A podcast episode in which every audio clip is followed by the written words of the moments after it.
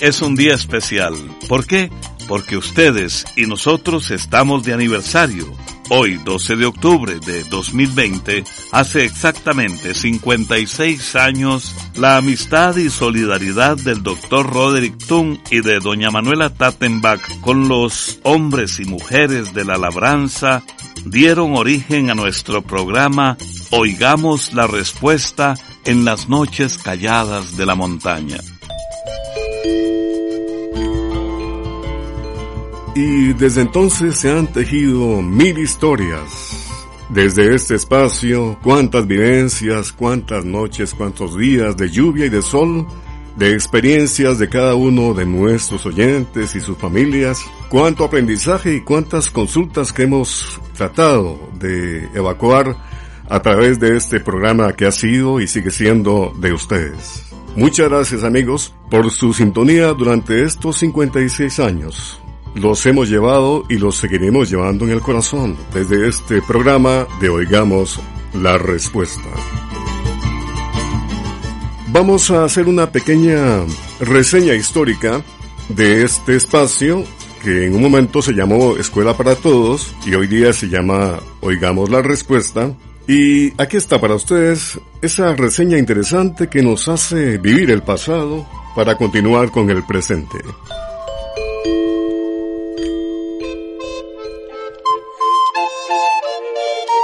Podríamos decir que este proyecto nació por amor cuando se conocieron una costarricense de padre alemán y un austriaco.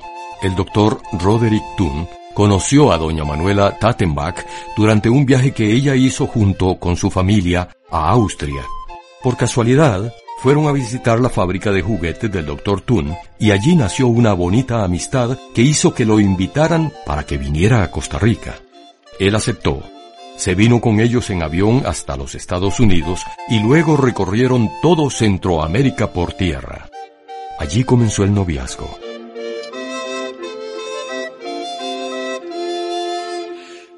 Al final del viaje se comprometieron y poco tiempo después enlazaron sus vidas en matrimonio. Se fueron un tiempo a vivir a Alemania. Allí trabajaron juntos haciendo unos libros educativos que tuvieron un gran éxito y hasta obtuvieron premios. Pero en el año 1955 se vinieron a vivir a Costa Rica, pues a doña Manuela le hacía mucha falta vivir en su tierra y decidieron que harían algo que les gustara a los dos. Se fueron a vivir a una finca en las faldas del volcán Irazú, que queda en la provincia de Cartago.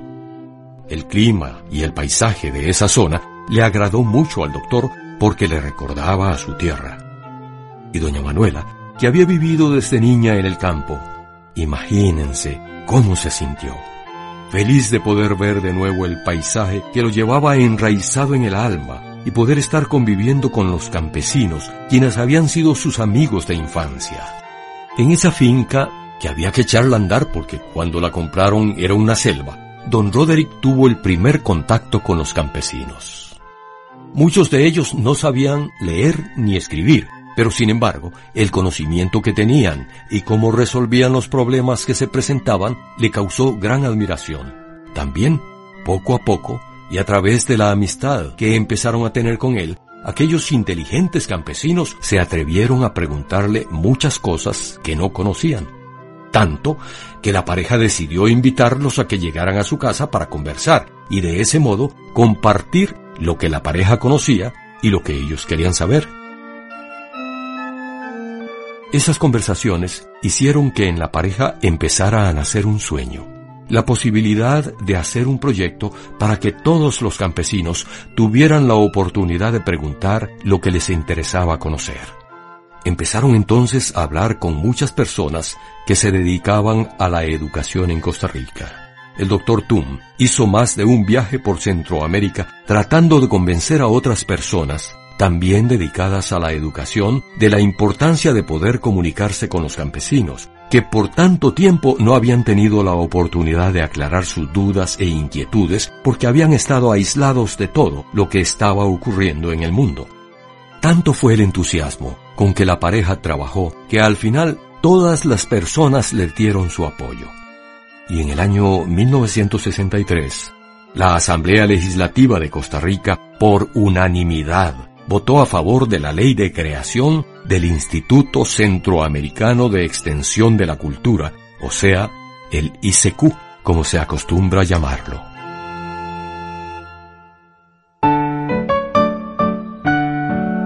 Ya con la ley aprobada, se podía empezar con la gran tarea. Pero, ¿por dónde empezar? Como no se contaba con ningún lugar para poder trabajar, la Universidad de Costa Rica nos dio abrigo. Se formó un grupo de trabajo y muchos profesores de esa universidad nos ayudaron. También otras personas que estaban igual de entusiasmadas que doña Manuela y don Roderick contribuyeron con sus ideas para que ese sueño fuera una realidad. Dichosamente, ya por ese tiempo, existían los radiotransmisores y pensaron que ese era el medio que debían utilizar para poder comunicarse. El radiotransmisor tiene la ventaja de que funciona con pilas o baterías. Es decir, que no necesita que haya electricidad en las casas para funcionar, cosa que era importantísima, porque en la mayoría de las zonas alejadas no había llegado la electricidad.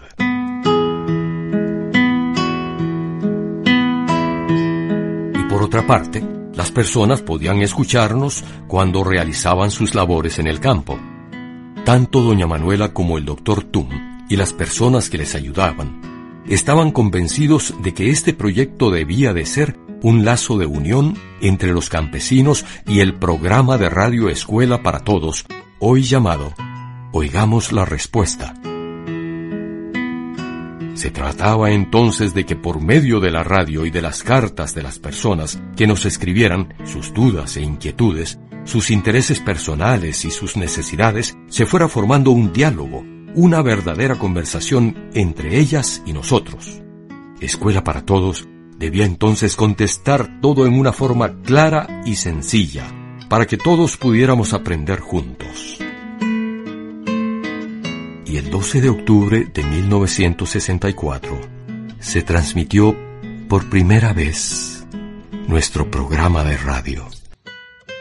Ese primer programa fue una charla sobre la Pantera Negra, pero también se les dijo que Escuela para Todos estaba al servicio de ustedes, que podían preguntar sus dudas e inquietudes y que nosotros trataríamos de responderles. La primera emisora en transmitir ese primer programa fue Radio Monumental en Costa Rica. Poco tiempo después ya el programa se podía escuchar en toda Centroamérica y actualmente se escucha en más de 90 emisoras en esta patria grande y tres emisoras en los Estados Unidos. Se podrán imaginar ustedes lo que sintieron doña Manuela, don Roderick y las otras personas que ayudaban a trabajar en el ICQ cuando se transmitió ese primer programa. Estaban muy contentos, pero tenían una gran duda en el corazón. ¿Responderá alguien a nuestro llamado? ¿Les habrá interesado? ¿Querrán inscribirnos? No sabían cuál iba a ser la reacción. Pero cinco días después, el 17 de octubre, un señor de apellido Jiménez, que escuchó esa primera charla, nos escribió desde Dulce Nombre de Coronado, en Costa Rica, para preguntarnos qué sabíamos acerca del león tigre, pues él había cazado uno. Y de ahí en adelante las cartas comenzaron a llegar y nosotros a responder. Trabajo que ha sido continuo, pues desde ese momento las cartas, las llamadas telefónicas, los faxes y ahora los correos electrónicos nunca han dejado de llegar. Doña Manuela y don Roderick tenían razón. Siempre nos dijeron que Escuela para Todos debía ser una escuela siempre abierta, donde tanto ustedes como nosotros aprendiéramos juntos. Sí, tenían razón, porque no se imaginan cuánto hemos aprendido junto a ustedes. Cuántas veces nos han ayudado con sus consejos con sus ideas, con tantas cosas que ustedes saben y nosotros no. Como escribió una vez un compañero, aquí vamos, todos juntos, tratando de comprender lo comprensible, todos juntos, intercambiando experiencias, ideas y sentimientos. Ese espíritu es el espíritu de escuela para todos, y agregaba, en nuestro programa las palabras necesariamente han de ser sencillas y claras, directas y al grano, respetuosas, reconociendo la dignidad de nuestro oyente, reconociendo que sabe y comprende, que si duda y desconoce, es porque eso forma parte de nuestra condición humana, pero que al mismo tiempo ese oyente sabe muchas cosas que nosotros no sabemos. Y así es. ¿Cuántas veces nos han ayudado a tener paciencia cuando algo nos sucede? ¿Cuántas veces nos han explicado que una palabra que usamos tiene otro significado en esta patria grande? Así nos pasó con la palabra cuita, que es como le decimos en Costa Rica al excremento de las gallinas. Así nos pasó con el chile dulce, que se conoce como chiltoma, o con el chayote, que es el whisky o pataste.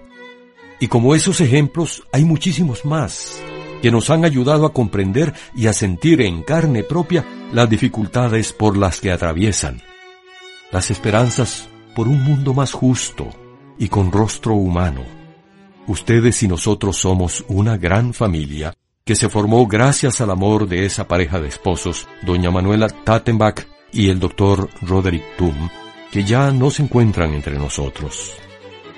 De ellos aprendimos que el amor, el esfuerzo, la dedicación y la alegría son las bases que deben de estar siempre presentes en Escuela para Todos, porque gracias al amor hay libertad, hay respeto y don de servicio. Porque gracias al esfuerzo y a la dedicación todo se puede comprender y porque gracias a la alegría nace en cada ser humano el deseo de compartir y de soñar con un mundo mejor. Tengan la seguridad de que mientras ustedes quieran preguntarnos, escribirnos, llamarnos y conversar con nosotros, seguiremos llegando a sus hogares, a sus trabajos, y a todos los rincones donde quieran escucharnos. Les damos las gracias de todo corazón, y en especial a esta emisora, ya que sin su aporte en la difusión de los programas no podríamos llegar a tantos hogares. Gracias y bendiciones. Comprender lo comprensible es un derecho humano ese es el lema de nuestro programa Oigamos la Respuesta. Después de esta reseña histórica de este espacio radiofónico que compartimos con ustedes, vamos a la primera pregunta del programa de hoy. Nos la envía el señor Carlos Barquero Navarro desde Costa Rica a través de WhatsApp. Dice lo siguiente. Buenas, estimados maestros quiero hacerles una pregunta sobre algo que siempre me ha intrigado mucho. He notado que los gatos parecen disfrutar de la música, especialmente de la música clásica. Lo digo, dice don Carlos, porque noto que mi gato se queda largo rato dentro de la casa cuando estoy escuchando música. Quisiera saber si existe algún estudio al respecto. Oigamos la respuesta. Vamos a decirle, don Carlos, que muchos dueños de gatos, músicos y científicos se han preguntado lo mismo que usted. Es decir, si a los gatos les gusta escuchar música y si tienen alguna preferencia. Lo cierto es que a pesar de que se han hecho diferentes estudios, hasta el día de hoy realmente no es posible decir si a los gatos les gusta la música o no. Tampoco se ha podido demostrar que tengan preferencia por algunos sonidos. Los estudios que se han hecho muestran resultados poco claros o que se contradicen. Incluso unos investigadores que llegaron a la conclusión de que los gatos no mostraban interés en la música de los humanos, decidieron hacer música especial para gatos, usando sonidos que recuerdan ronroneos y otros sonidos parecidos a los que hacen los gatos. Estos investigadores dicen que esta música hecha especialmente para ellos los tranquiliza. Y desde luego, en Internet ya hay personas que venden música especial para gatos. Sin embargo, otros investigadores dicen que los gatos realmente no muestran ningún interés especial por esta clase de música, y hay investigadores que afirman que los gatos prefieren el silencio. Como puede escuchar, don Carlos, sobre este asunto no todos los investigadores están de acuerdo. En cuanto a su gato, nos parece que sería muy interesante que usted haga un experimento. Fíjese si a su gato le gusta permanecer dentro de la casa escuchando música, incluso cuando usted no está adentro, porque podría ser que el gato se quede dentro de la casa porque busca su compañía y no porque le gusta la música. Se lo decimos porque a los gatos les encanta permanecer o dormir cerca de sus dueños. Por esto, con frecuencia se acuestan en el escritorio cuando el dueño está trabajando en la computadora o cerca del parlante cuando está escuchando música o en el regazo cuando se sienta a ver televisión y trata de subirse a la cama cuando el dueño va a dormir, porque los gatos siempre buscan estar cerca de sus dueños. Estamos de aniversario, muy contentos amigos de celebrar con ustedes un año más, brindándoles información y compartiendo con ustedes en todo Centroamérica y más allá. Me gustaría saber por qué los egipcios se rapaban la cabeza y preferían andar con pelucas. Consulta del señor Juan Antonio Elvir Sánchez, que nos ha enviado un mensaje por medio de WhatsApp desde Honduras. Escuchemos la respuesta.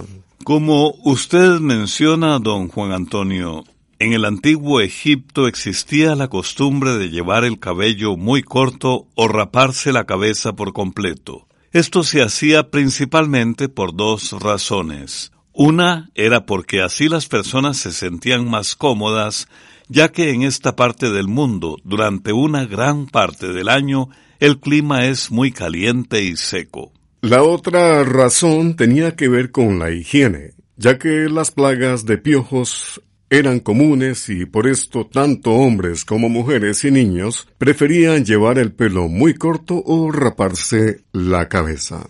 Aunque, según parece, la costumbre de raparse la cabeza se daba sobre todo entre las personas importantes y, para cubrírsela, usaban pelucas. Usar peluca tenía una gran ventaja, porque por tratarse de cabello muerto no se llenaba de piojos, porque estos parásitos necesitan sangre para vivir. Las pelucas eran usadas sobre todo por el faraón o rey y su familia y por los sacerdotes y sacerdotisas. La peluca representaba distinción, poder y belleza, aunque también le servían para protegerse del sol.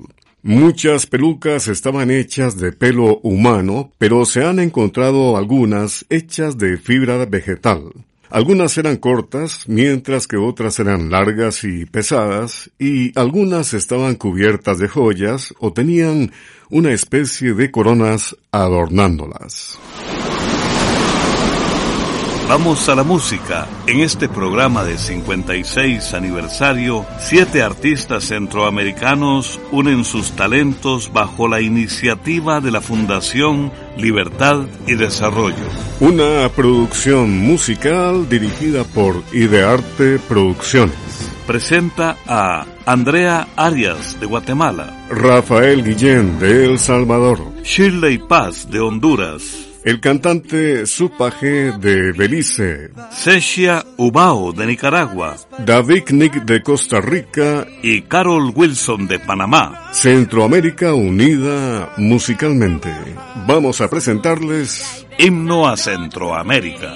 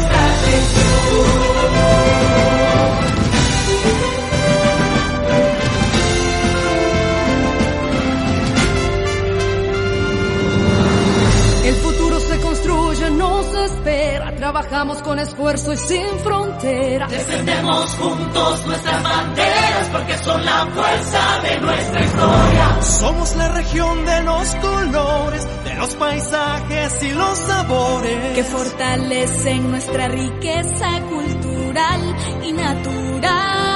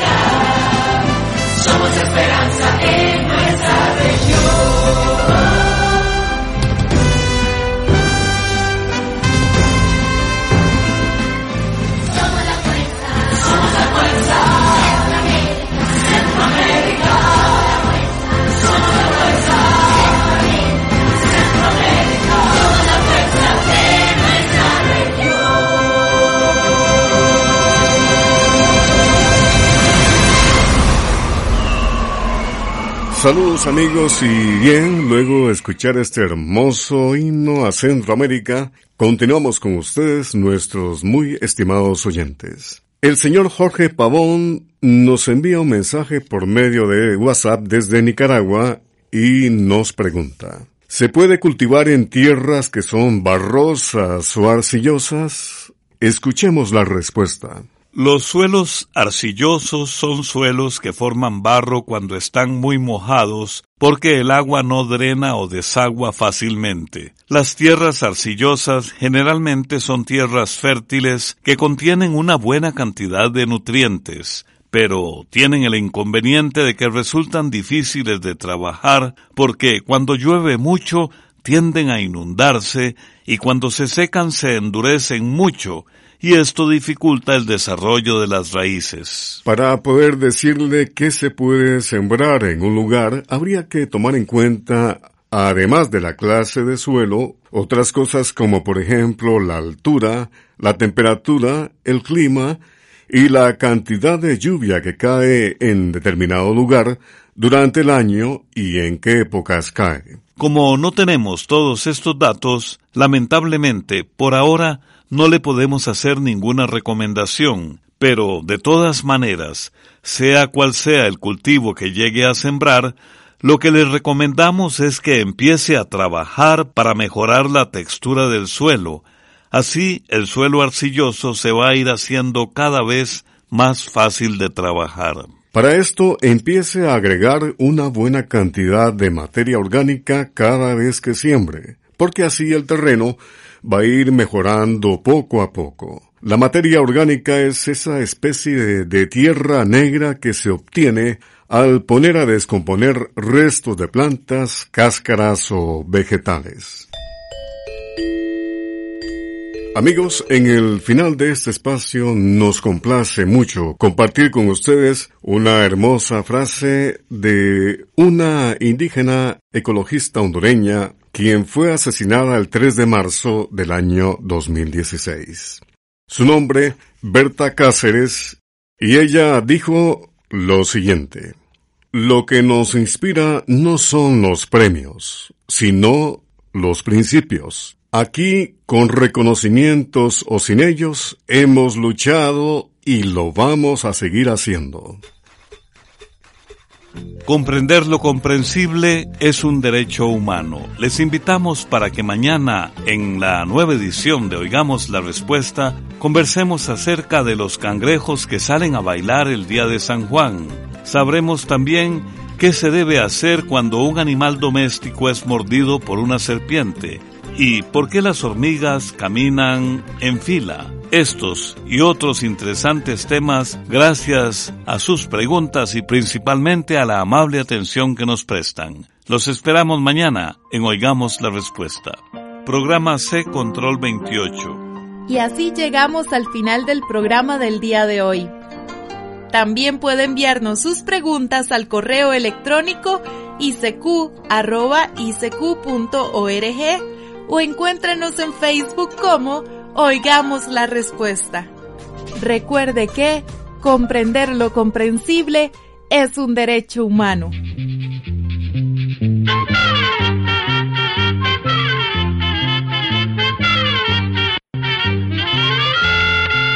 Llegó el momento de despedirnos. La escuela,